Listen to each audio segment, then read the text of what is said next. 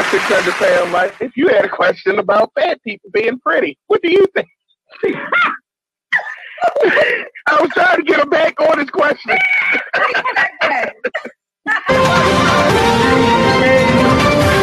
What's up? What's up? I did not say anything about fat people being pretty. Because I think I'm pretty. you are a dog. Oh, oh, no. That's right. you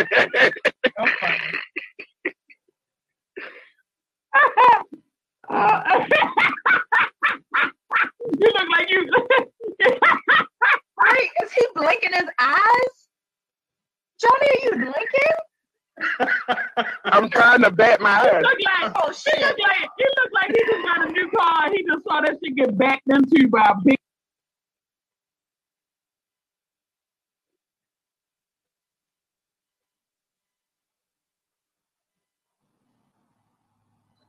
Hey, what's up? What's up? What's up? Welcome to. Oh, that's too bright. I can't do that. Welcome to the artist, the Artist Exchange Radio Show here live only on BExposedRadio.com. I'm Nate.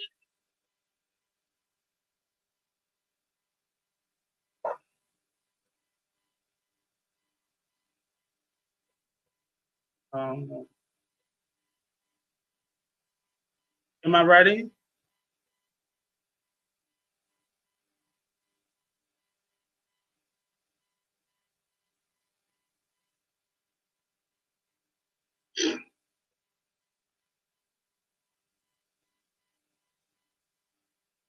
We good?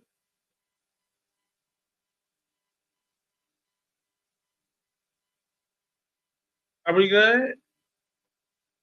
I can hear myself. Oh, you know what? I think. What else?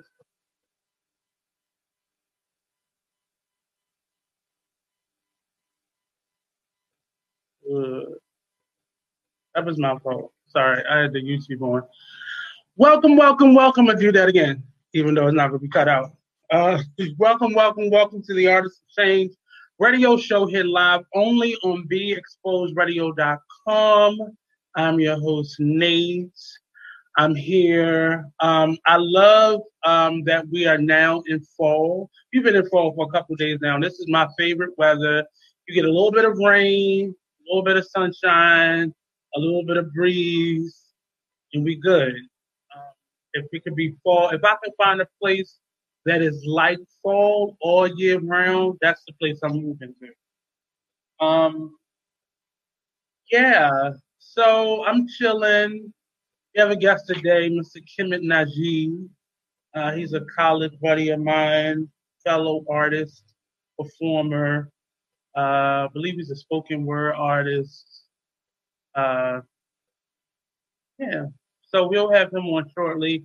Um, to for starters, I'm, um, as I've said a lot, we are dealing a lot with uh, mental health within the arts community. Um, a lot of stress and stress management.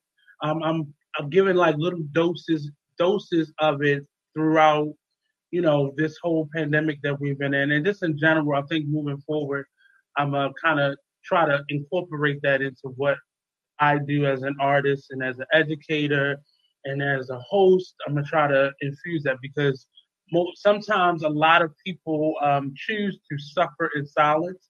Often the shoulder for others, we often don't feel like we have a shoulder, um, and people don't often think we need a shoulder. So um, it's really directed towards those types of individuals. And because I'm going through this process of um, I'm doing a creative project based on some of the experiences that I've gone through as an individual, and um, I am in a, like living, reliving a lot of those moments for myself. So I, I am using a lot of the advice that I'm giving to you all, um, and I'm bringing up and I'm bringing people on. Um, today I'm gonna talk to Kemet about who he is and what he's been doing since the uh, quarantine. Uh, Kemet is in Lafayette, uh, Louisiana, um, and I went to school with him. He's an actor and all those things I said in the beginning, and um, that was rude. That was so rude to me. But um, we're gonna talk a little bit about that. He's another black man, and I, I definitely want his perspective on a number of the uh, things that are going on in the news right now and uh, politics and such. Um, but I'm really, I'm just really, you know, I'm getting more comfortable. I'm moving, you know, the remote uh, artist exchange into my said living room, and I'm um, um, enjoying the time that I have uh, in terms of being off and such. I'm doing my radio show. Can I call you right back?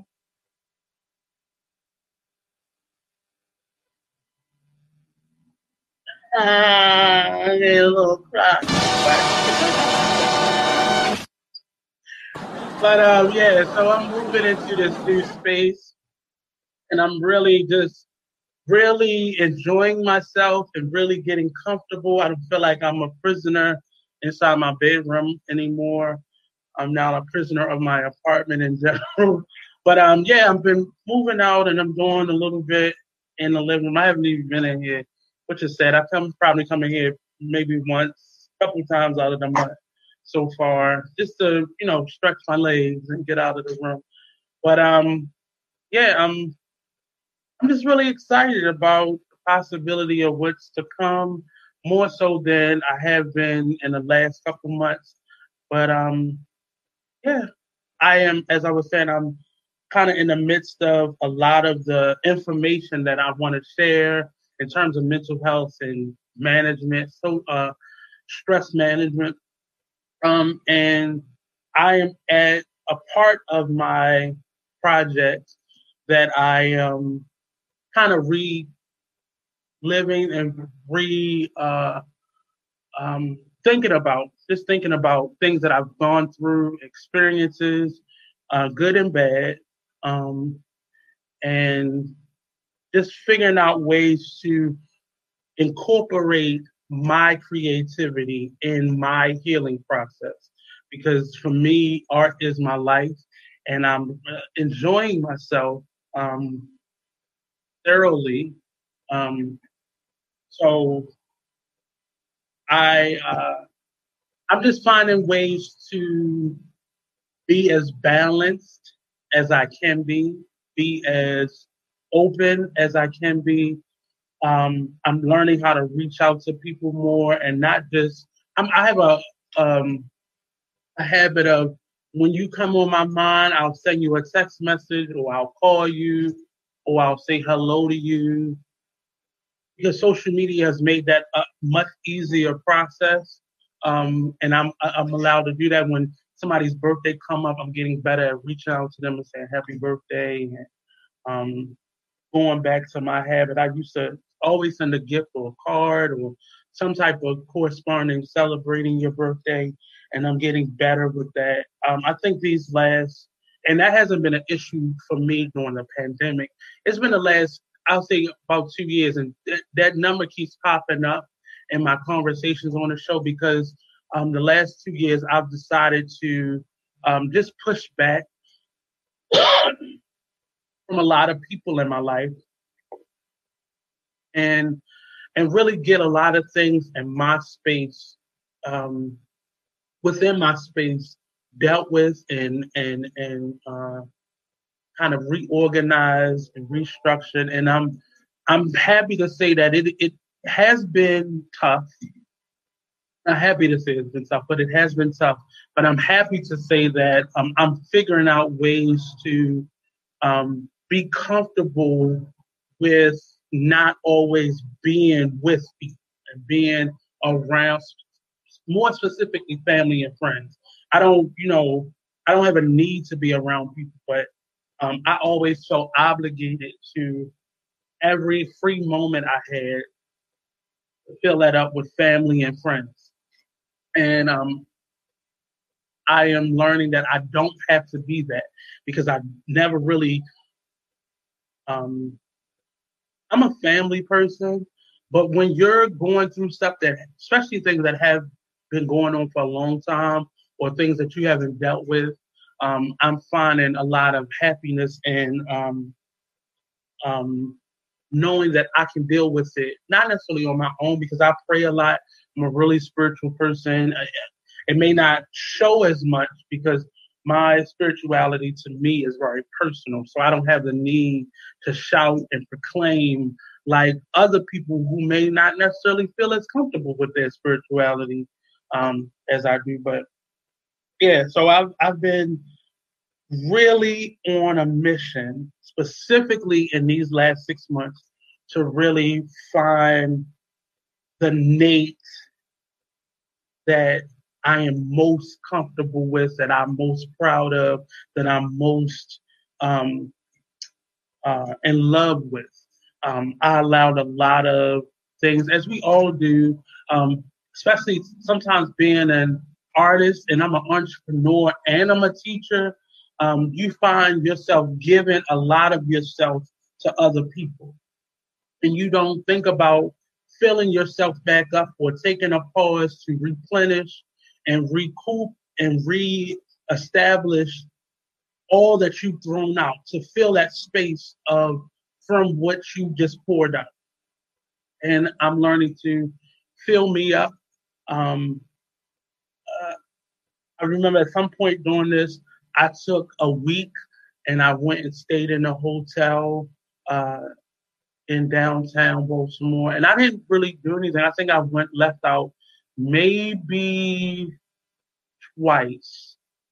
Um, and I went in uh, to the mall that was across the street. I think I went and got something to eat once.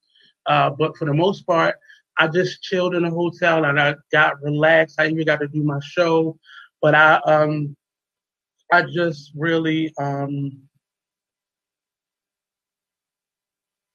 I found you know a, a more calm in me. Like I'm I'm always a a real cool person. I don't really overreact a lot. I don't I'm not I don't jump to react. Um, but I found myself always trying to the the the look of it was always helping other people, but um, I was always trying to make other people happy. You know, I I, I found myself having a lot of people around me um, that kind of resembled me in many different ways, in many different aspects of my life, or uh, they resembled people that I knew, and I found myself you know, always wanting to make them happy. You know, so much so that anybody that's probably met me in the last seven, eight years, they would tell you the first thing, especially if it was about art, my first initial conversation was will always be, How can I help you? And if it didn't come out my mouth verbally, it was definitely in my actions. And there's nothing wrong with being that person. I think I got a lot of that from many of the women in my life my Your, mother. your guest is here. Oh, you can bring him in. I don't see. I didn't see him on the screen. I, I've been chatting to you for like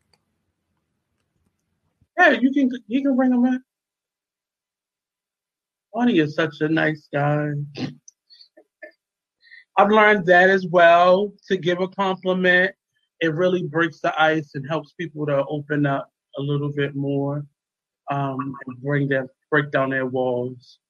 Uh, I don't see anybody. Hello, I'm here. how's it going, sir? Pretty good. Let's see here. Let me get this video going for you. I didn't know who this person was that was on name. What you say, brother? How you doing, sir?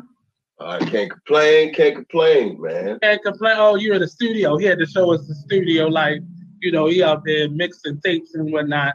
What's Man, going on? Life is always like, man. It's always here. I'm actually at home, bro. And you're you're in Lafayette, right? Opelousas, Louisiana. Where is that at? Say it again. Opelousas, Louisiana. I don't. I couldn't even tell you how to spell that. What part of Louisiana is that? uh, Central. So Okay, okay, I'm right. I'm right smack dab in the heart of uh, Louisiana, man. okay.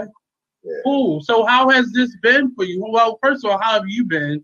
I haven't seen you in a long time. Yeah, it's been a minute, man. I've been good, brother. I can't lie about it, man. He's a fellow Coppinite, Coppin player.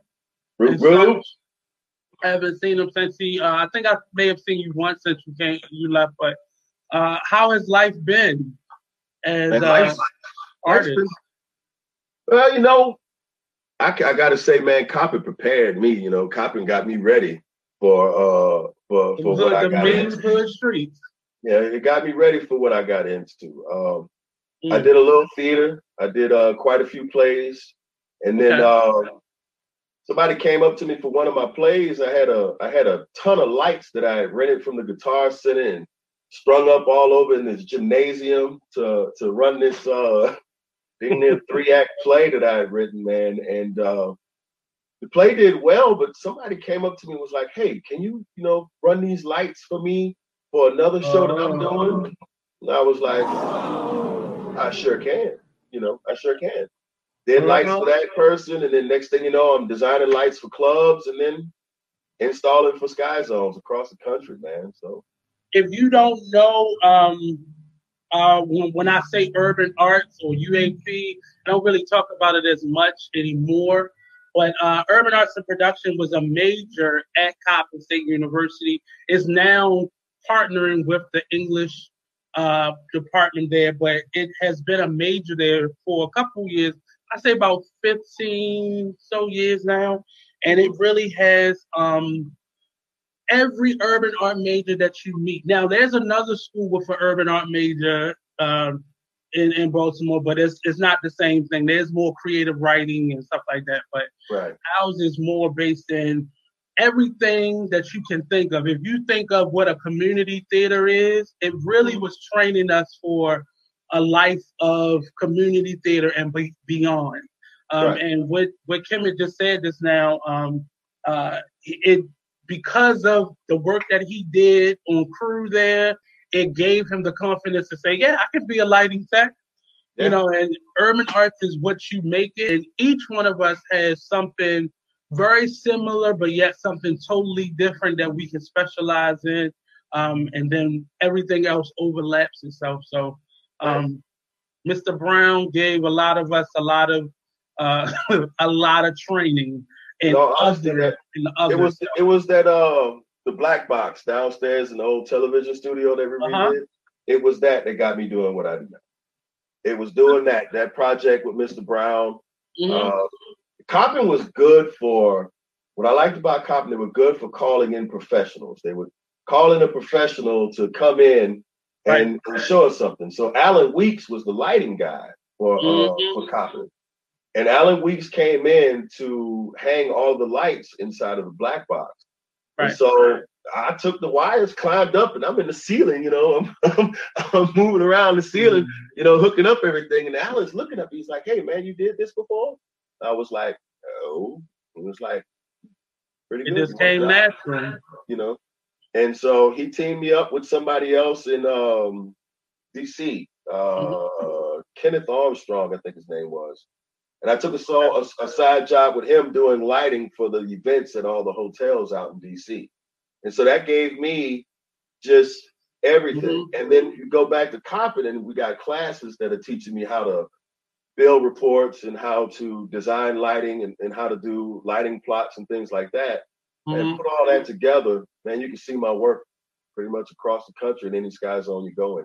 And I never thought that I would have gained all that just by going to college, man. hmm And, and, and and more more importantly, at HBCU, because Exactly. often um, HBCUs has have a a bad reputation for having nurturing uh, students, but not having all of the resources in house that's required. And we got a great um, we had a great system of always having somebody come in and do a residency or somebody that was helping one of our either Amini or James Brown um, out in terms of that. Now that wasn't my game. There, I'm not climbing nothing.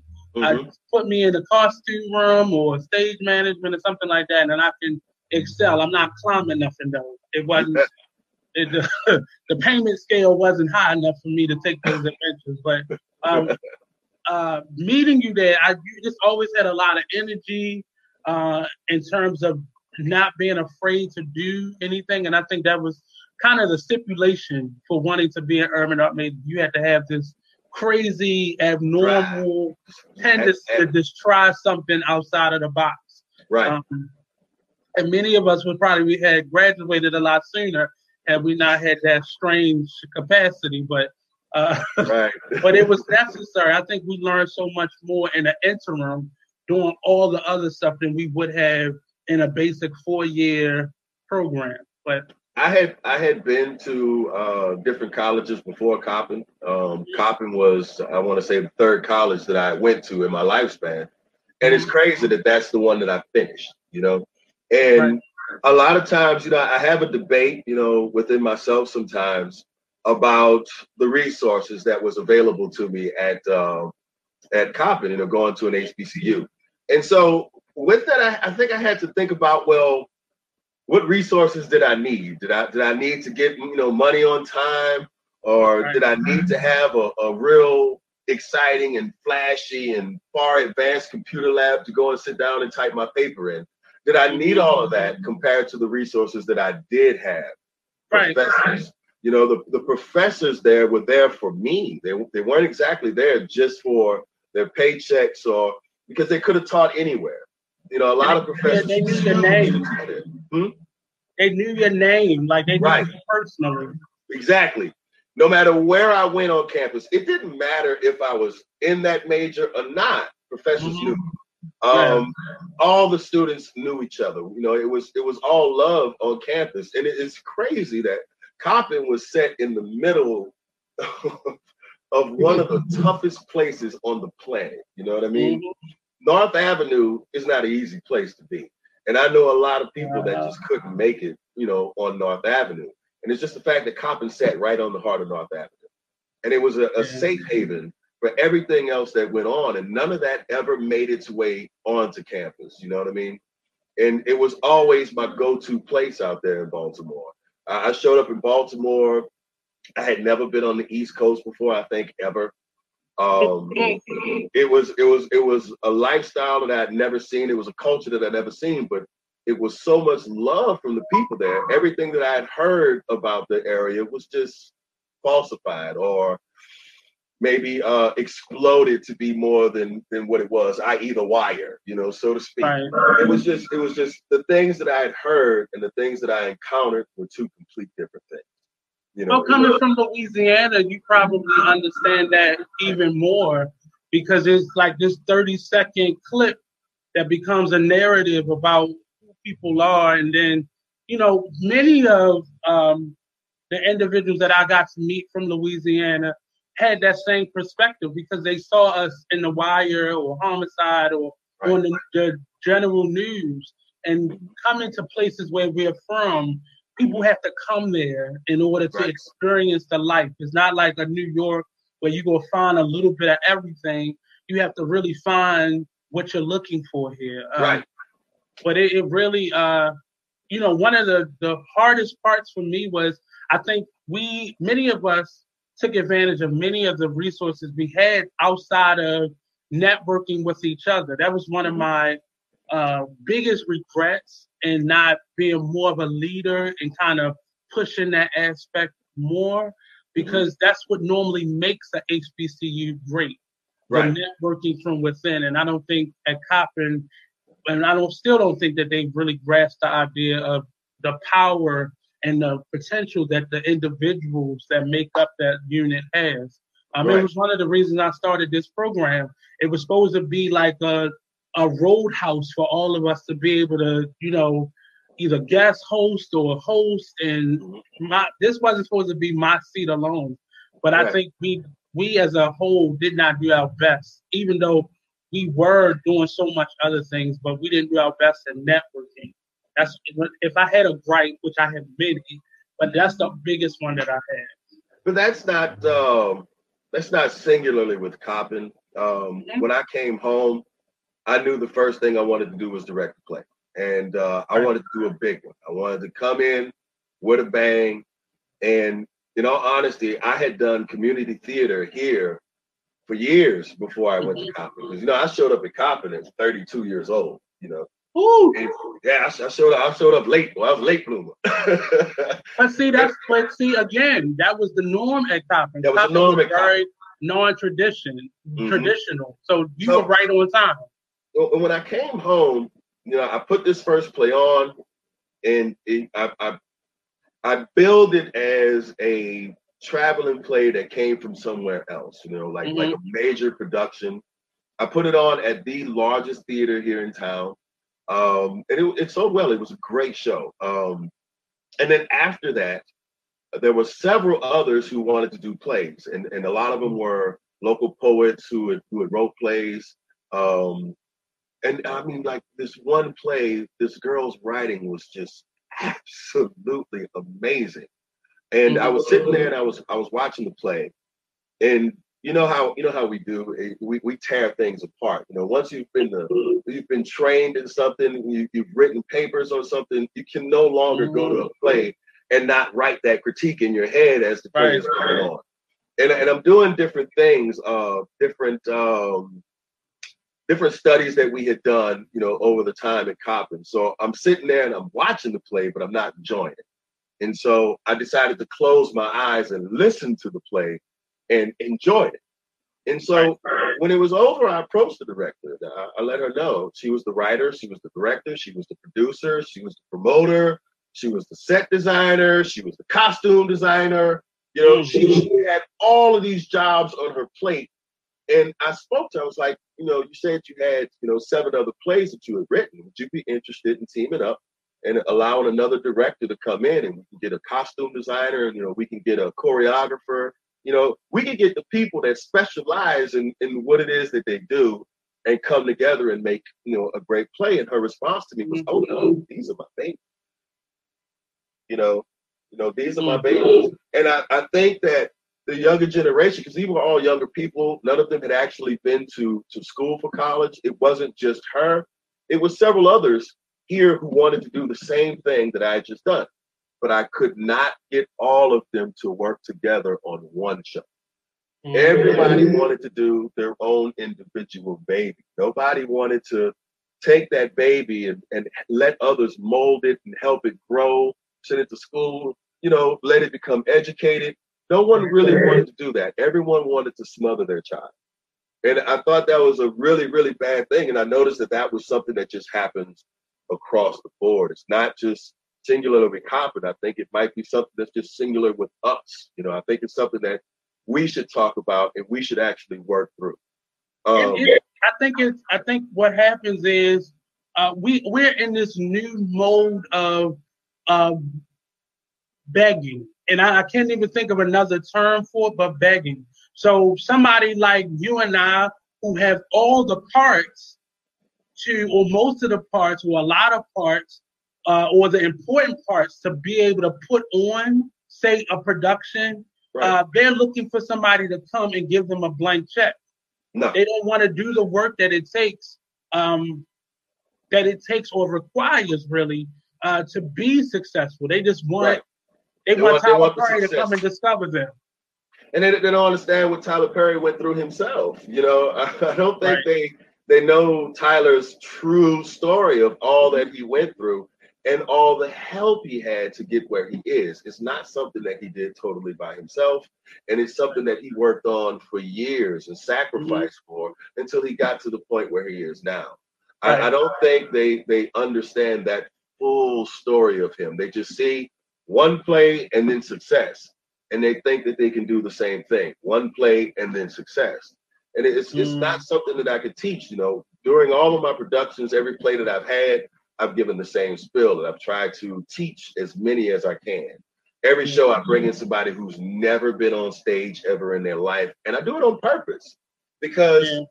it's it's not to say oh i'm a great director and i can direct this person it's just to bring someone in and show them something new and then let them mm-hmm. bloom, you know, in which direction they want to go. It, it, it matters not if you're interested and you show up, man. It's on. Come on in. Let's let's let's make this happen. But they they often are people that are easier to work with than than somebody Yes, who's been are. doing this for years. And that's one of the reasons I always pick somebody who doesn't know much about it, not so I can mold them, but so they can be molded by the process, Right. the proper Exactly. way. I bring in a lot of. Uh, I try to get a new stage manager uh, every production that I do. That way, someone is sitting there and they're pretty much learning everything that ticks with a play. I Mhm. uh, I try to find a young student from somewhere, and then I try and train them on the lighting board so that they can actually go up there and learn the lighting board and actually get that trade in. Some Right. of them excel and, and and move on to do other things, and others move around the theater and do other things, and others like, yeah, you know, this ain't for me. It was great. I had fun. I enjoyed it. But it's that opportunity that you give. You know what I mean? It it tends to it tends to try and break the the mold that we're kind of like trapped in right now. Mhm. And right now, it, it just seems that in, in, in with everything that's going on today, I do see pieces of that mold breaking away. But when I first came home, it was a seriously tight mold around every individual person. And it just seemed like every person felt like they were in their own bubble and they needed to break free from that bubble themselves. Mhm. And I don't think they realized just how much help they could get from the outside of that bubble. Um, I think it is some of them just had simple trust issues. Uh, the young lady and her baby, this was something that she created, and she wanted to make sure that you know it made it all the way. Um, but those are just misguided steps, and so I try to provide guidance every opportunity that I have. You know, One of my questions that I uh, is do you have a, your thing plugged up? Because I'm hearing a lot of um I can hear myself. uh, you're hearing yourself? Yeah. Like if do you have it turned on somewhere else or Yeah, it's on the screen. I'll do this so one. one of the one of the questions that I have for you is I'm what I'm finding now being in another phase of um, my artistry in terms of me producing work and uh, coming in and consulting and helping. Um, I'm finding two things. One, people don't want to do the dirty work. Like No. if I go in, I'll do everything from direct to act to stage crew and you know box office. But I'm finding a lot of people that don't want to do that. Or I'm getting the other side where they would rather take their content as the young lady had with you and take that to a non-black person to help them. Is that something that you're coming across, or do you see that as a something that's going to hurt us in the long run? Um, Not saying there's anything wrong because I've learned a lot of things from other cultures, but we only feel safe with our work in terms of it being successful when it comes from somebody that doesn't look like us. I can tell you this much. For me personally, no. Because I personally work with everybody. It doesn't matter, you know, uh, a person's race. It doesn't matter a person's sexual orientation. It, it, those kind of things don't matter to me. A person's personality is what matters to me. Right. Um, a person's gift and their skill set is what matters to me. Um, you know, I, I was surprised. You know, um, I, on, the cruise that I've had, I've had I've had a woman outwork every man that I've ever hired. you know what I mean? And I, I thought that was crazy, you know, at first, but she outworked every guy with no questions asked, hands down. Of course, there were some things, you know, she couldn't exactly do as far as lift work and, and things like that, and, and you know, high heights and strapping up. But the ethic and the go get it attitude was everything that I wanted in an employee. You know, um, when I go to do productions, I get called to do a production. I get called to do productions from from a white group who wants to do something. I've done productions for really and truthfully uh, out here. Main thing is Mardi Gras crew. Uh, Mhm. February comes around and there is a Mardi Gras ball every. You know, there's a Mardi Gras ball every week. And there was one in particular. This was pretty much a closed group. They didn't even have black members you know, but the whole crew doing the production was all black. You know, I don't think it mattered um matters much as per se here. But I do believe that people tend to think that if you are independent if you are small, then you can't help them.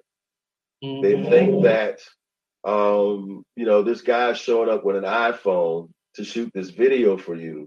Oh, you you really gonna do a piss poor job. You know, I really don't want to see you here. But they don't understand it's never really the tools, it's always the producer, it's always the person using those tools. And I've seen guys out here with iPhones shoot some amazing videos. And I say that just as a uh, as an example. Um, in my own work, uh, when I was doing these sky zones, the very client I had, he kept throwing at me, you know, well, you know, I can go and get the, you know, the the, the national guys to come in and do this work. And I, and my only response to him was, sure, you know, you can go and you can get the national guys to come and do this work if that's what makes you feel comfortable.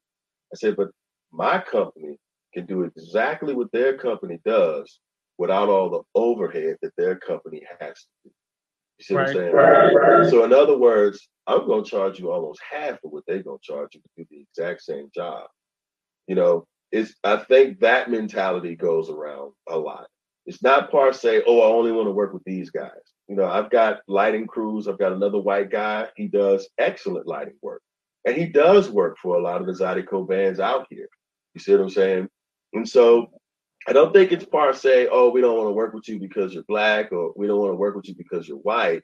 It's more so now you're too new. Now you're too small. Now you're not established. It's more so those things that that, I, that I've been that me personally I've had to battle against when dealing with clients. You know, because it's the same job. It's the same lights. I'm going to hang them the exact same way. I'm going to use all of the same equipment. I'm just not going to have a crew of 10 people come down and do the job for me. I'm going to do your bid here at home, relaxing. And when I'm done, I'm going to have everything drop shit to your place. And then I'm personally going to show up with two other men and we're going to get the place done. That is, you know, is a good thing. That's never a bad thing. You see what I'm saying? I think people get an idea of what a production is because most of and and my biggest gripe with a lot of even the playwrights or directors now, a lot of them haven't spent, and I think it's an attitude that many of us who went to school and learned a lot of this um, mm-hmm. and studied at community theaters and under certain individuals. It's frustrating to go into something, and I've been asked to act or, you know, act as a number of different jobs in productions and I'm realizing the people around me have no skill sets in what they want to do. And that's not to prevent anybody from doing anything, but it, it says a lot to have somebody who is knowledgeable around you. And then I realized, well, that's why they ask you to do it, but they don't have skill sets in what they're doing. So it makes my job harder because now I'm I'm doing all the extra stuff, or I'm watching other people have to do all of the extra things Right. if this person would have just took a class, you don't even got to take a whole degree. Just take the class, and Right. you'll, I, um, get some understanding. in my in my area here, which is, is one of the things that I'm looking into now, my wife and I are, are debating on opening up a um, a school here. It's an art art school, Mhm. and uh, we just want to do a lot of different things. I mean, yeah, we want to teach them, you know, theater. We want to teach dance. You know, we have a, a person who wants to teach music, uh, uh, as far as piano goes, and there's another one that wants to teach chorus.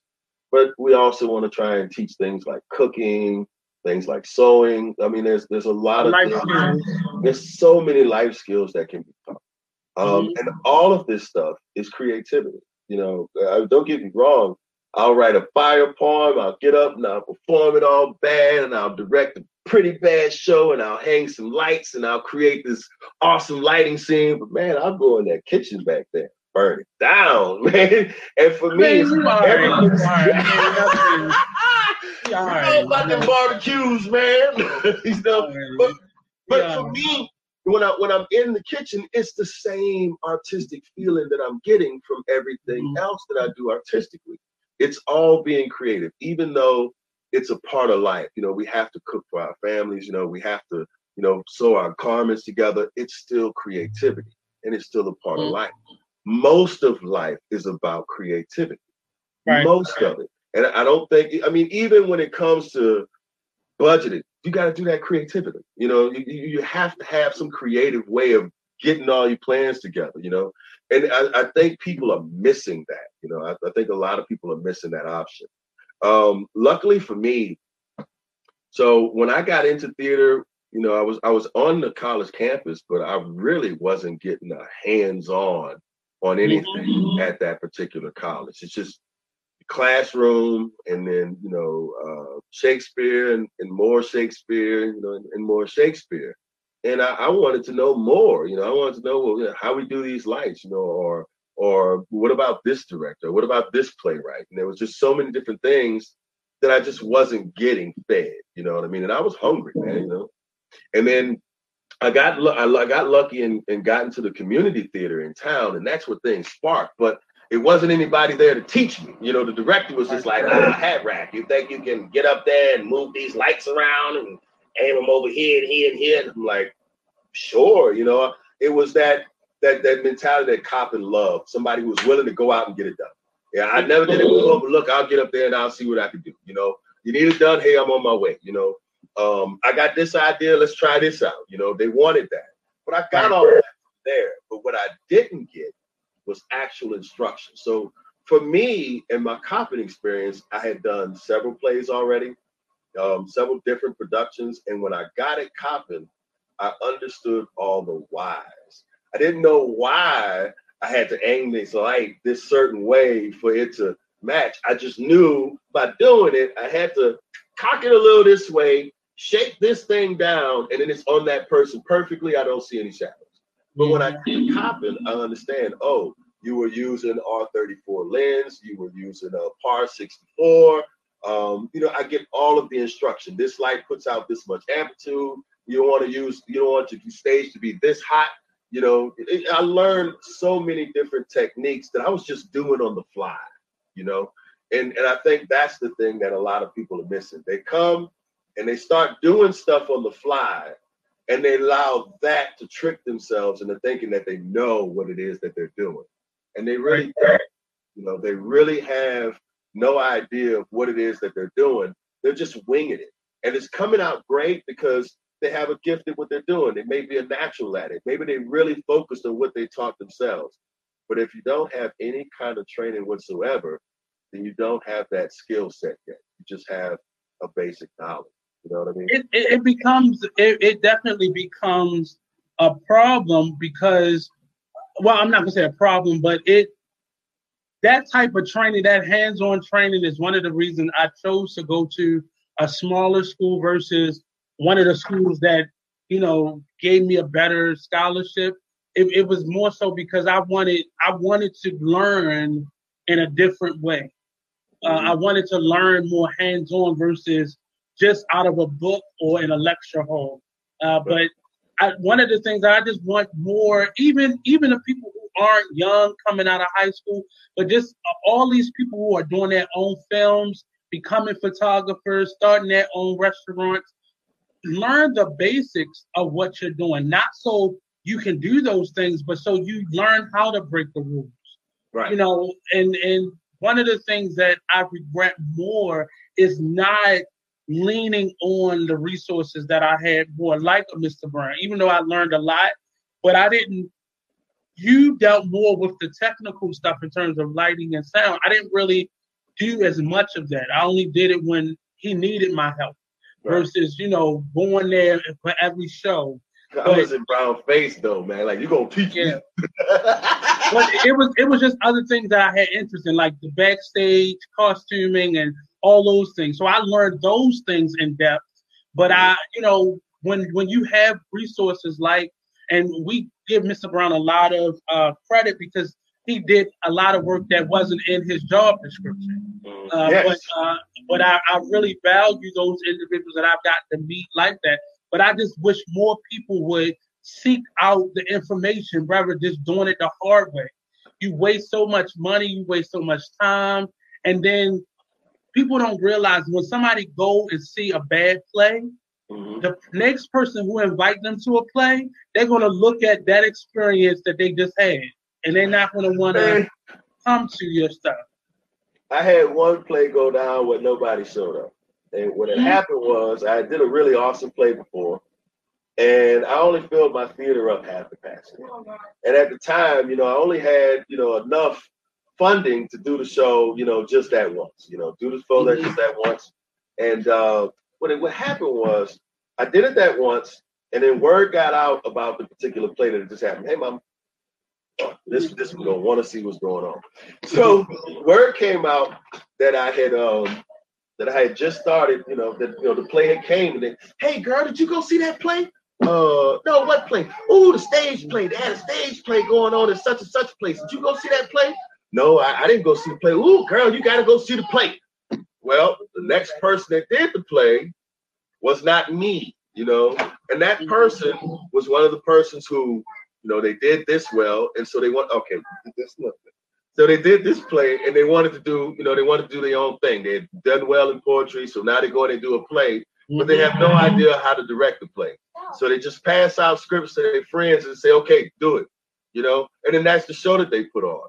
So the person that got called and said, Hey, did you go see the play? No, I didn't go see the play. Girl, go see the play. Well, they went to the very next play and didn't have a great experience that the other person had. So when the next time I do a play, nobody came because they went to the last one and it wasn't that great. Which is one of the reasons why I wanted to get everybody working on one play together. We all can learn. We all can make it happen. Go get that. Go get that. And but I think people, a lot of the the newbies and a lot of the people who who may be great at what they do, but they may not have that skill set to put it on as a whole production.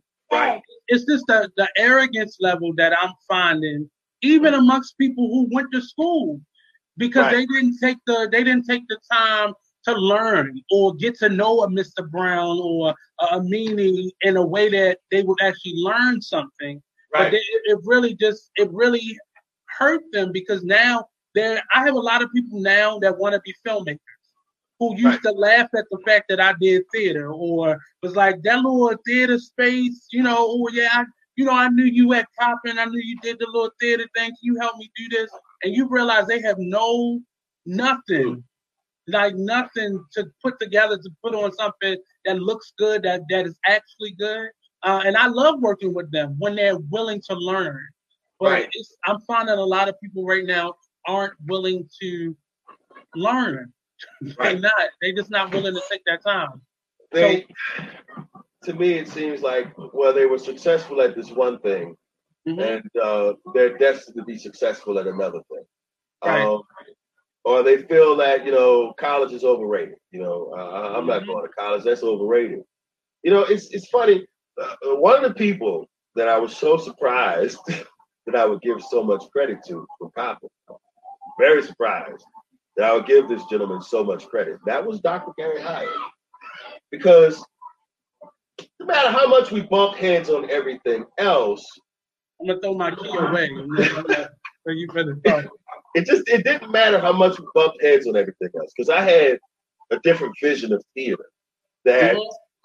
they didn't really like, and and, and uh, that was a known thing that they really didn't care about my vision of theater, but they still taught me theater from what they knew in their perspective, and Hyatt taught me business theater.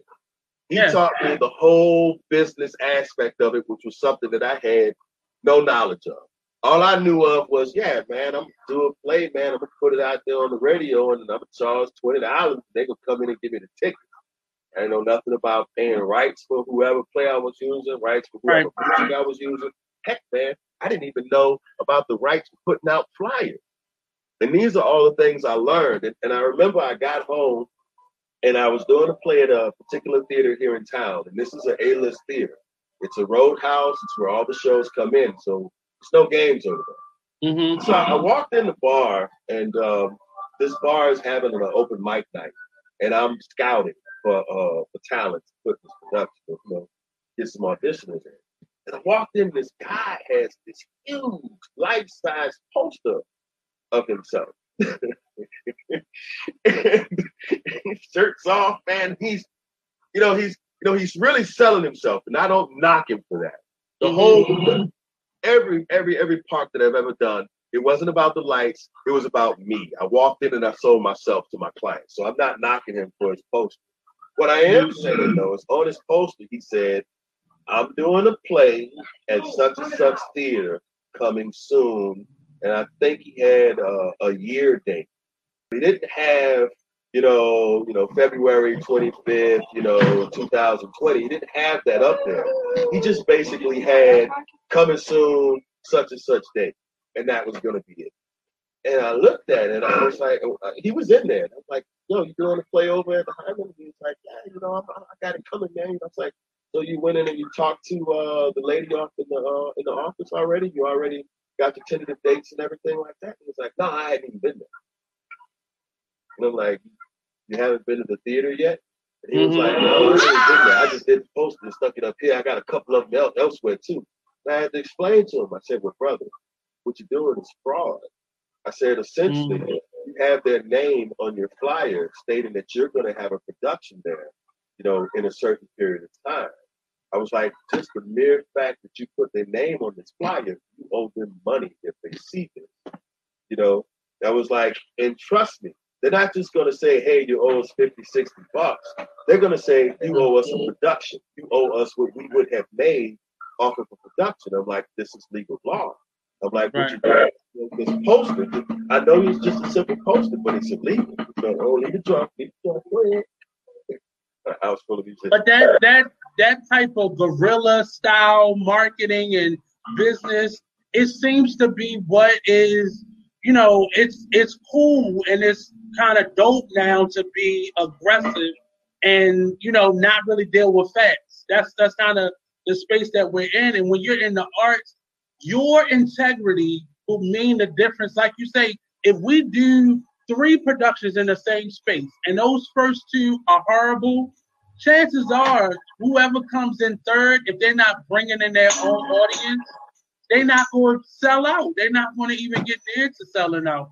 No, but people think that that's, you know, individuals think that that's the uh, that's the way to do things to be that aggressive and be that misleading because Right. at the end you know you know we all you know it's good it's you know but not understanding the business and i think that there needs to be definitely a balance. And that's what that's another thing. I didn't think about personally i knew how to make money you know and and put on. Like i would spend my i would gamble not put up i would gamble my rent money every production that i would do. And I mm-hmm. would always, and it was one where it was like the 12th hour, and I'm like, uh, God, something got to come because th- this ain't adding up right now, you know. And I only had enough to be able to pay people, and I was so mad, like, but then like for some some hopes we were able to break even, and I was able to recoup what I put into it as well, but you know. Again, learning how to not bank on ticket sales. Your ticket sales should be all profit you shouldn't be banking on that or paying bills with it. But Well, what I did was um, when I came home, like I had, I didn't have an audience, so so there, there was there wasn't a set audience for me. I had to Mhm. accumulate my audience. You know, I had to accumulate my followers, and this was going to be the production that I was going to do that on. And so, luckily enough, I had every dime that I needed to put on this production already. That was enough money to put the production on, uh, get the set together, and pay cast members. And so what I took from that was okay. And then don't get me wrong, I didn't make it all back. You know what I mean? I did not make it all back. And so what I learned was for each production, have it all before you start.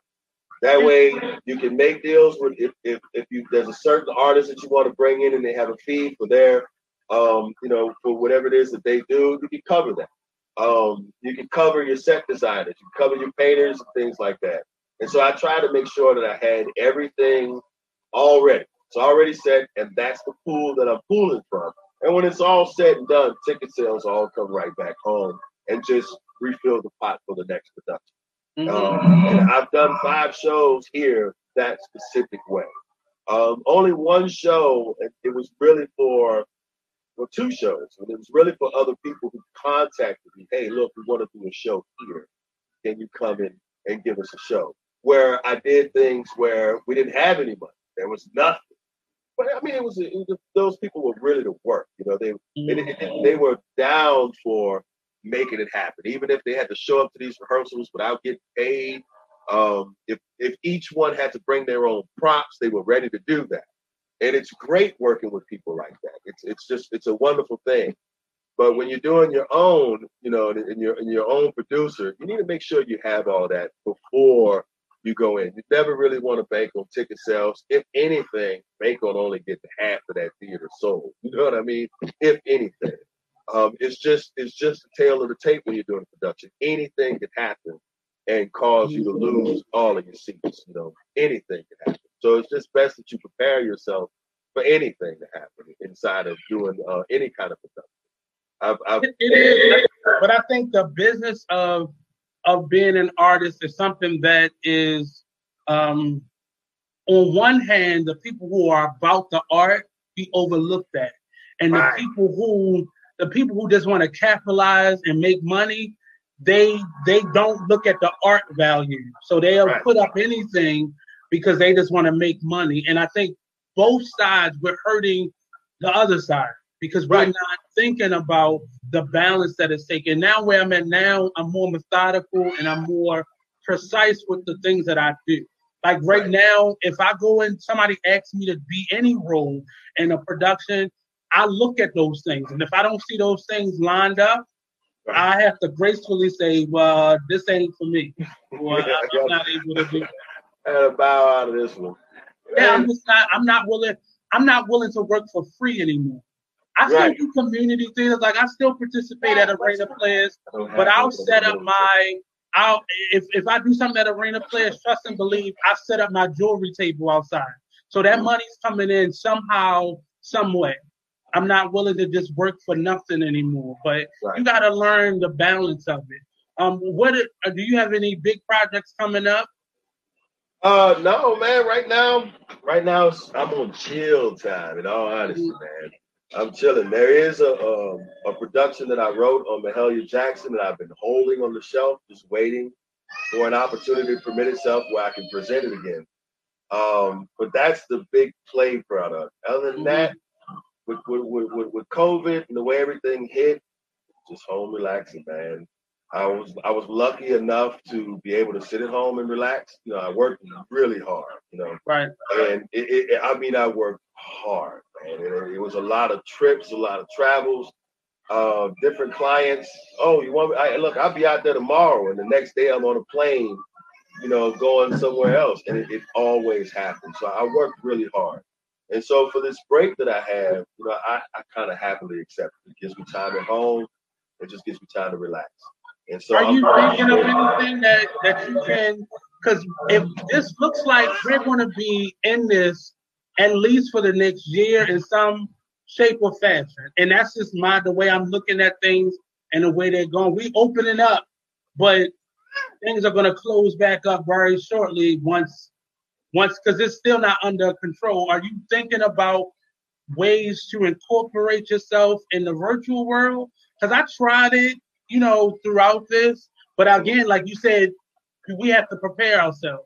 And Right. I, I did it just to see that I can do it and see what it looks like.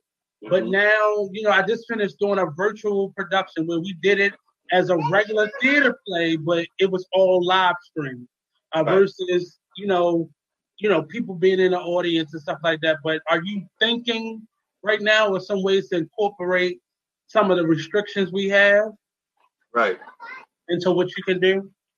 Well, I did think about different uh, concerts that we could throw. Uh, one of the main things that I do here at home is live concerts, and we haven't had a live concert since it started. And there's a lot of bands that are hurting, and so I've been thinking about different ideas to do live concerts in a way where people can still come. Um, you know, kind of like your old school drive-in theater. You know what I mean? But now it's just a drive-in concert. Um, it's kind of like a a mix of a drive-in theater and a Jeep without everybody running around. Um, on the technical side of things, as far as installation goes, I do a lot of installations with fog and CO2, and I've been trying to find ways to create a different type of fog that actually sanitizes as it shoots out. Um, that's something that my clients seem to really, you know, really want to see. Um, and then the clients themselves have to go into virtual worlds. So it's uh, more so installing things that help them get into the virtual world. Because even though we got slammed into virtual, I didn't really weren't really on that scale yet. Virtual had really just opened up, and everybody still prefers face-to-face communication. You know, and so it's more so trying to help the world understand virtual, learn it more myself, and find out what tools can each business need so that I can continue my installation game. Because installations really what, what drove me up. It, it wasn't so more so my performances. It was more so the performances of everybody else. And it gave me a steady job as far as creating venue, creating new look. Just all of those places have to create something. It's it's just the time is now where everyone has to sit back and really try their best to think creatively. Um, as far as school goes, you know, a lot of kids are are home now. My kids are home in school, so so I'm home teaching them that and working with them on uh, on homeschooling. But the problem with that is there's a lot of parents who, are, who still have to go to work. Not only are there parents who still have to go to work, but there are parents who really don't know this stuff. You know what I mean? It's just you can't say shame on them that they don't. That's what the schools was for. The schools were to give their children, you know, a better opportunity in education than that parent may have had. But now you have parents who don't know two plus two. They really don't. They know how to cook, they know how to clean, you know, they know how to they know how to provide, but you know, you got fathers that know how to go out and work, but they can't add, they can't necessarily read, you know what I mean? And now they're forced to try and stay home and, and help their children along with computers that they don't understand. So one of the things that I thought was like a, a hub, instead of the school, it's another facility where they can actually drop their kids off with someone who can fix those computers for them, who can keep them online and keep them on task while the teacher is giving all the instructions online, which is something else. It's all about being creative. You have to think about what's going on and get creative with it, create something new. Right now, with everything that's going on, it's about to be a 180 degree turn mm-hmm. everyone.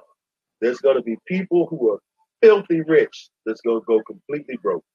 And you got people that's completely broke that now have a wide window of opportunity to turn things around for themselves and become incredibly rich. It's all about what you can do. How creative can you be to fix some of the problems that we have now? There's several issues now that could use some attention. You know what I mean? But I think in, in this in this time, it's been six months for us here, and I, I think, um, and I, I've been looking at this from different angles. So I'm a school teacher, so I'm the person sitting on the screen, you know, trying to get your child to pay attention Right. to a screen, you know. But I'm also an artist where I do jewelry, I do radio. I'm I'm figuring out ways. Like we normally have a studio, but you know, we're having to do this virtually now because we just don't want somebody to get sick on our watch or for any of us to get sick on trying to put up a radio show. Um, Right. But I, and us, what I'm seeing is in our people's pursuit to be rich, they're really making the same mistakes that they've always made. Right. Where like you got money now, and the first thing people wanted to do was flex. You know, they started their little CMOS business. They started their little restaurant. Yeah, I said I'm gonna stop putting little in front of people, other people's dreams. But they started their CMOS. They started. I did. It's, I'm trying to working on me. I'm a work in progress. But uh, but they're you know we're doing the things that will bring us forward, but it's not a legitimate business. You know they haven't really registered the business. They don't. Right. They're still using the same account as their personal as they're using for business. So nobody's doing anything differently. and they have to understand. So, so after the, you know, I did the park, this particular owner had a second park that he wanted me to do, Mhm. but I did his first park, and we got that done. And sure enough, man, look, I'm not gonna lie. When I got that brother's check, I took his check. I went and I bought me a brand new truck. Now, yeah, it was it's a Lincoln, okay. okay, little flex. You know, it's, it's a Lincoln. You know what I'm saying? I'm not gonna lie, it's a Lincoln. But you know what? I put three hundred thousand miles on that truck. I Uh-huh. bought, I invested in something that would grow with the business, that would help my business grow. The catch is, so after I did all that, you know, I opened up bank accounts and everything, because all before I was just freelancing stuff. Different club owners would call and they'd be like, hey, can you know, you can come and program these lights for us. And I'd show up, they pay me cash, and I walk out the door. Always happened that way. This guy, you know, I needed insurance, you know, I needed to I needed to, I needed I needed to have a lot of things. I needed accounts with uh, with rental agencies so that I could rent lifts. They don't just rent those out to any Joe Boo who shows up.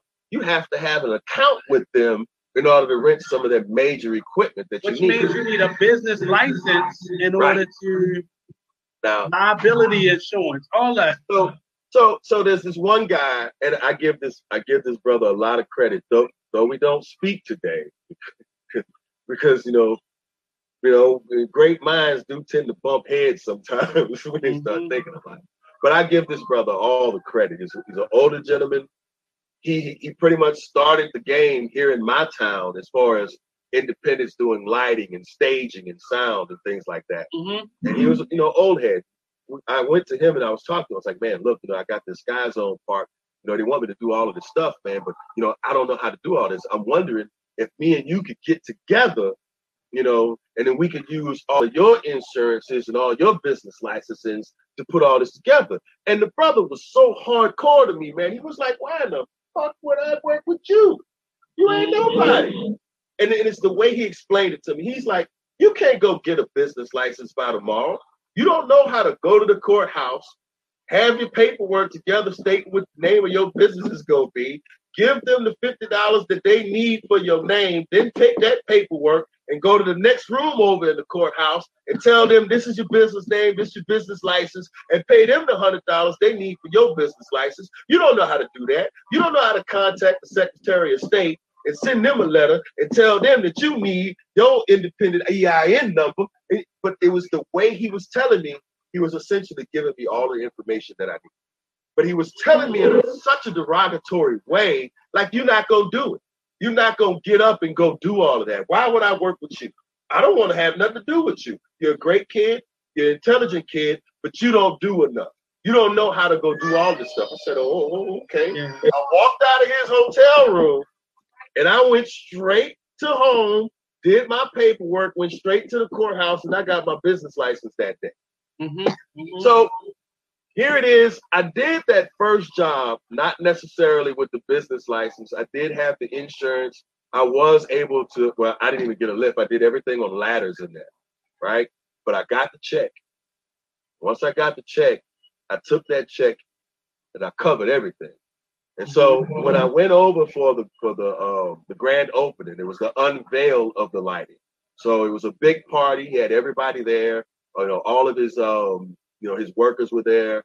Their families were there. And they were all enjoying the lights that I had put up. And I walked in, and he's like, "All right, Kim, look here. I want you to go and do the park that I have in, you know, in what's it called? In um, that was in Pensacola, Florida." And I was like, "Hey, man, no problem. You know, I could get out to Pensacola, Florida. You know, you know, in a couple of days, and I could be out there." And he's like, "Great." He was like, "I have your um, I I have your check here. I just need to write it out for you. It was the, the final payment was what I was there for. A little bit of money, not much. But when it was time for him to give it to me, I gave him the new information. No, you can't write this one out to Kemet Najee. Please write this one out to key performances. Like, man, step back. Oh, okay. He was surprised that I actually went that far. It's almost like we set him back. Oh no, no, no, no. You gotta go to Mama with your crime, baby. You know, it, don't forget that it is that, and, and I wish you would have called me because I, I went through that stuff while we were in college, and it Right. was, you know, I thought it was, you know, I thought I had to have all the all these things to be successful, but it was something as simple as registering your name, going down to state center and registering the name, and it's, it's basic things that we overlook. But we like, man, I'm not giving the government, but you got children who go to school.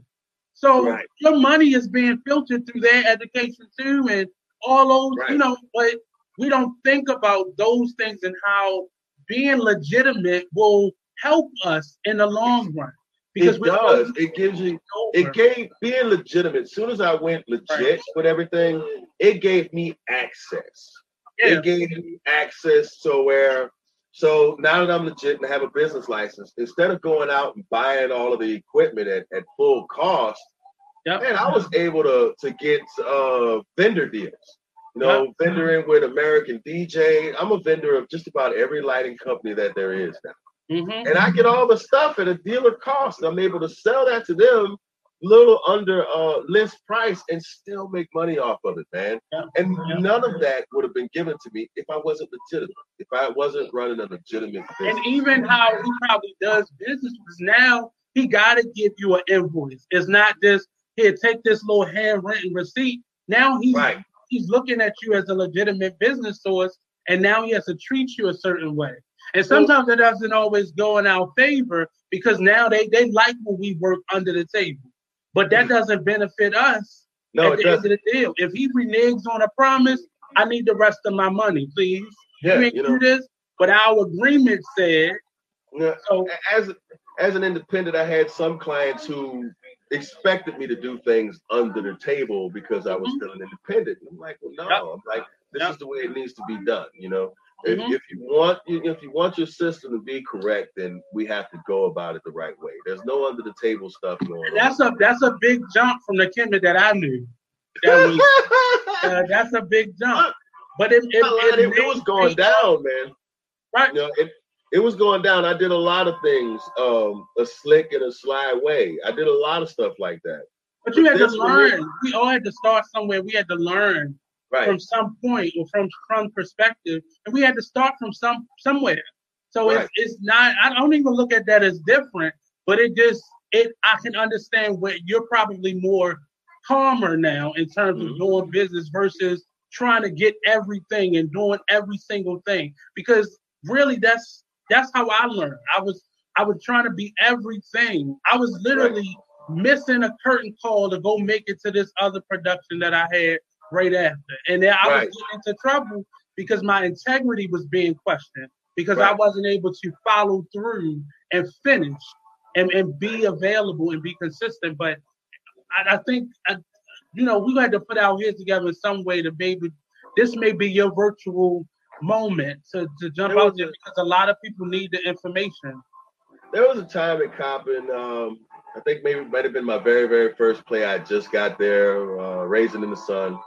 And I was playing Asagai, I think, and Asagai had like two scenes, and they were having a discussion at the rehearsal talking about, oh, we, we need somebody to run lights. We haven't found a lighting tech yet. And I go, I can run lights. And they're like, no, Kimmy, you can't run lights. You're in the play. And my response was, I mean, I'm in the play, but I'm only playing Asagai. You got like what, two, three scenes? I mean, look, I can be up there doing the lights, and when it's time for Asagai, I can jump down, run around, get up in here, slip on my costume, do this, jump out, run around, go back there. It's like, no, Kemet, no. This no, you're not running around, you're not doing all of that. You're. And I mean, I'm gonna tell you, you ran into the wrong person, they would have let you do that. And I'm I'm telling you, I was that person who tried to do everything. It was it has not, it's been, I will say, in the last eight years that I forced people to treat me like what they were paying me for. So if I'm an actor, I am not going to find my own costumes. I Right. am not going to be the box office. You pay me Mhm. to be an actor. And I refuse to do two jobs at one time. Like I'm, I'm just not. Uh-uh, no. So, so for me, what was hard for me was letting go of my nine to five. That was the hardest thing for me. And so I had a great job. I was uh, running the maintenance department at the newspaper out in Lafayette. And it was a great job. I was my own boss. Um, it was rewarding in the sense that I got to turn the place around. 'cause when I walked in, it was a mess. Mhm. Um, I got paid very well, and uh, I had great benefits. And so here it is. I was making money doing these installations, but it was taking a lot out of me because I would go to work, work was anywhere between eight and twelve hours, depending if anything broke down. And I would come home and I would get on my computer and I would design all that. Right. I would get off on a Friday and I'd go do an installation from Friday, Saturday, Sunday. and then try to show back up to work Monday morning, a basket case. Finish up work Monday mo- Monday afternoon and go back to the place to tighten up everything over there. I wasn't getting any sleep. And uh, I was just so afraid of walking into my boss and saying, look, I, I quit. You know, I, I was afraid to do that. And then it got to the point to where I had four parks that was going to go down almost the same time. I'd already gotten calls and I'd already did bids, and two parks had already confirmed. The other two parks were on the verge of confirming. And you know, I just thought about it. And I was like, "There's no way that I could do these parks and this job." Now, don't get me wrong. My job was for sure money. You know, it was it was for sure getting paid. You know, salaried employee. I'm going to get paid regardless. You know, I don't work that hard because I know exactly what I'm doing. But man, it was it was just this one conversation I had with my boss. My boss was upset because I didn't put the hours in. Like everything that I needed to do was done. As far as my machines were running, my machines were PM. Uh, no machines had broke down in my absence. Like I had the place running very, very well. He Mhm. was upset that I didn't put in the hour. You know, I was, I was, he was upset that I didn't put in enough hours. Instead of putting in 46 hours, I'd only put in 36 hours. And I was thinking to myself, well, you know, the moment I left from here, I never stopped working. You know, I walked out of here, I ran and got a lift. I transported that lift to to the place. I got to the venue and got right on the lift and started hanging lights. I just finished returning the lift and now I'm back at work. I hadn't even slept, man. You know what I mean? And I was just thinking, you know what? You need to let me just go and at least see where this can lead. You know, give me six months, three months, whatever you feel you're comfortable with let me go for. I got a tech here. He can keep everything going. The business is great. And I left. Man, one month later, I turned in my uh my, my two week notice. I was done. But it's, it's it's how you look at those things. You know, uh, it's outside of me being a teacher, I haven't had a a regular job. You know, I've worked for nonprofits, but it was as an artist.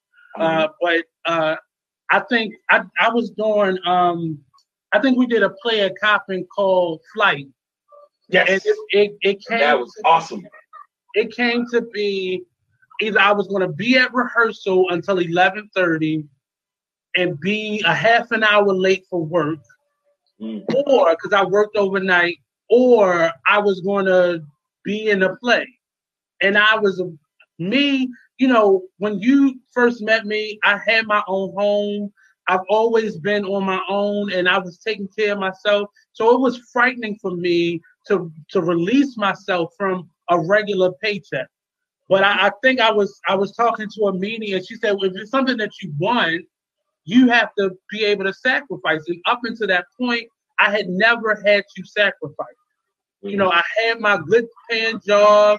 You know, I had my benefits. I had my art. I was able to, you know, do things. But the more I got into my passion, the less I was able to be on the other side, that benefactor. So I looked at any job outside of me being an artist as a benefactor. Right. And the moment, the moment I was able to look at that job as a benefactor and not as uh, my sole provider, Right. I was able to make that leap and make that jump. Uh, Right. and it was very satisfying for me. But you know, it wasn't easy because that check wasn't coming in every two weeks. Okay. Good, good, good, But I had to make I had to make that way. Um, we we only have a couple minutes left in the show. Um, can you can you give us some insight on like where can we find if somebody's trying to book you for something or uh, what are your what are your services? How can people reach you or contact you? Best place to catch up with Kemet Najee is on Facebook, man. And the services that I provide is pro sound, stage light, and staging, man. We do we have a nice crew. We do stage light, sound. We do installations. It's it's, it's anything. It's digital entertainment, man. Sales, installation, consulting is what we do. Key Right. performance. Just look me up on Facebook. There's a key performance page. If you go on the Key Performance page on Facebook, you'll see all of our installations. There's several pictures, there's several videos of some of the concerts that we've done. Um, if you go to my, my own profile page, you know, you'll be able to contact me through there as well. Um, and the Key Performances also has a Key Performances theater group page as well. If you're looking for a production of some sort, a lot of people contact me to either write a play, direct a play, or just to come in and kind of oversee, you know, kind of artistic direct. Like uh, there's another gentleman, just stop that. There's another gentleman who really wanted to do his first play but had no clue. And what I liked about him was that he wasn't saying, you know, I've never done a play, but yo, I'm gonna do this one. This is gonna be the bomb. He was more like, man, I saw your play. It was the bomb. I want to do my own play, and I want it to be a good play too. Will you come in and assist me in doing this particular play? And I'm all for that. You know what I mean? I'm Mhm. all for those kind of things. So yeah, catch up on um on Facebook is the best place to catch us. Uh, key performances, um, and there's also exclusive lighting for uh, concerts. And so catch us on Facebook, man. That's the best place to find us. So my, my last question to you is uh, the question I ask to all my guests. Uh, what advice would you give to your 17 year old self? And what question would you ask to your 100 year old self? The advice that I would give my 17 year old self, in all honesty, would go to college now. Don't wait till you're 30. That Mhm. that's that'd be definitely the biggest piece of advice that I could give. Get it out the way. year old self. Do that now, and I, I would give that to every 17 year old that I ever walk across. In fact, I was at um uh my wife was at the uh the uh, community university taking the exam. And so I kind of just sat around waiting for her. And as I, you know, moseyed around the campus, the one thing that I picked up on was I only saw four black men going to this college. That was it. And Mhm. so one of them sat down in front of me in this in the library where I was at, and I talked to him and I was like, "Brother, thank you. You know what you're doing is absolutely amazing. If you look around, you're one of very very few here doing." And I was like, "You should let that be your energy and your fuel. You should let that Mhm. drive you to nothing but success through this, you know, through college and after, because not many of us are taking advantage of this opportunity." And so I would definitely tell my 17 year old self, no, no, no. Drop the music, you know, drop the girls, drop, drop the cars, you know, drop all of that. Drop the jobs and go right to college. Don't skip a beat, go straight in there and get it done. Don't look for fame so early in life. Fame will find you if you are if you're working towards. But I'm Yeah. Kemet Najee, man. I'm Kemet Najee. you know, I just I just wish I, I would have uh, thought about that at 17. I think life would be who knows? Life is great, you know what I mean? But who knows what, what would have happened if, if I'd have went early, you know? Uh I think the one question that I would ask my hundred year old self in all honesty, and this is gonna be a weird question, but was it all worth it? You know what I mean? Mhm. You know, I think at 100 years old, because right now I'm, I'm 43 and I still got a lot of life to go, man. like, I, done, I done started a whole new page in life, you know, and I'm so excited about it. And I can't wait to see, you know, what turns out from there, you know. And so at 100 years old, I have to ask myself of all the decisions that you made, you know, of all the moves you made, not what you regret doing, not what you would go back and change. Out of everything that you've done, was it all worth it? And I think that would be a real serious question to ask myself at 100 years old. And I know I'm gonna make 100, so I'm gonna have to ask myself that. Only kidding. already, man. I ain't going nowhere yet. know? Only Kemet would live to be 200. Only, oh, yeah, I'm telling you, gonna make it, man. So this has been uh, another edition of the Artist Exchange Radio Show.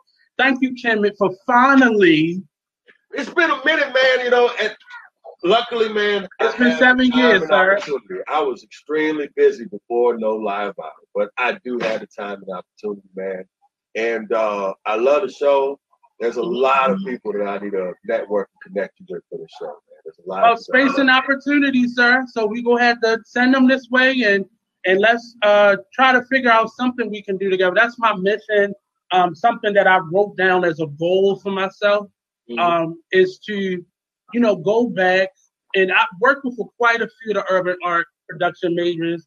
Not saying that, but really doing something quality. You know, I'm, I, you know, when I hear about Morgan or Howard or any of the other HBCUs that are surrounding us, you know, it we don't have that that network system, and I, I don't want to necessarily lead it, but I Mhm. definitely want to, you know, kind of spark it off and and you know and be the catalyst uh, in helping it to get to a point where we we have so much to be able to give each other that Right. we we we regret, you know, we don't we don't do it, you know, and we just lost one of our popping players, and I don't want to lose anybody else No. we're Yeah. not at a space where we haven't really created a network. I know we can't be in each other's presence every day, but Right.